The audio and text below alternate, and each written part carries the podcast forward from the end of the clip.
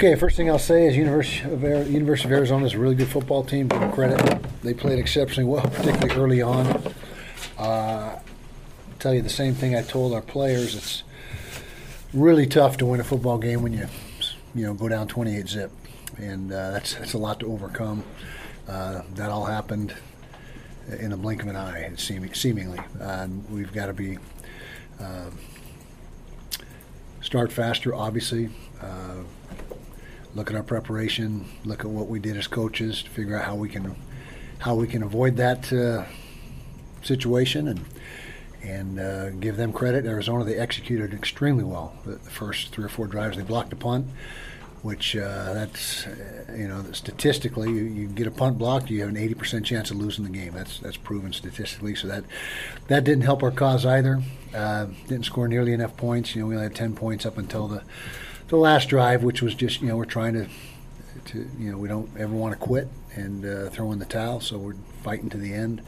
But um, you know that last touchdown was you know gave got us to 18 obviously, but but uh, we just didn't score enough. We didn't uh, defend well enough. We didn't play special teams well enough. We didn't coach well enough. So we've uh, you know got to accept the the uh, the fact that they outplayed us, outcoached us, and, and that's that.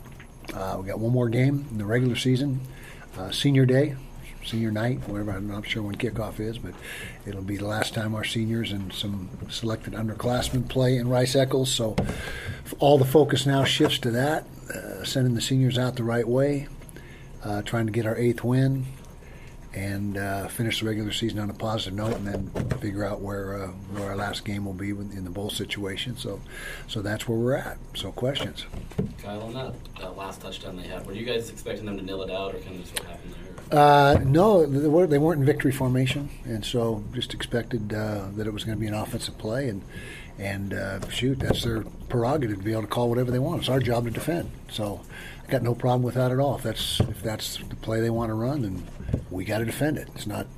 It's, it's plain and simple. And so, yeah, you could tell when they're not in victory formation, there's probably going to be an offensive play of some sort. And so, uh, it was a great throw by the quarterback, nice route by the receiver, and uh, yeah, again, it's our job to, to stop that, not their job. Uh, what were the struggles with the screen passes in the first goal? Yeah, weren't getting off blocks. Their their wide receivers did an exceptional blo- job blocking in space and uh, being physical, and we did not do a good enough job matching that physicality of the uh, U of A wide receivers. There, it's an excellent receiving group. It's comparable to the top groups we faced this year, the, the USC group, the Oregon group, and these guys are right in that same uh, at that same level. They're really good, and the quarterback's really sharp. He's he's got a strong arm. he does a great job running their offense and uh, very poised for a freshman. I mean, he's very poised and, and really handles himself well. You referenced the punt block. How difficult is it to kind of mentally overcome that when you go from 7-0 to 14-0 just like that? Yeah, that wasn't ideal, and uh, we had a, a blown protection. Uh, it wasn't it wasn't a mental error; it was a physical error. We got beat up underneath and and uh, gave the uh, defender a clear path to the to the punter. So it wasn't uh, it wasn't a mental mistake, like I said, but we certainly certainly didn't protect it like we should have.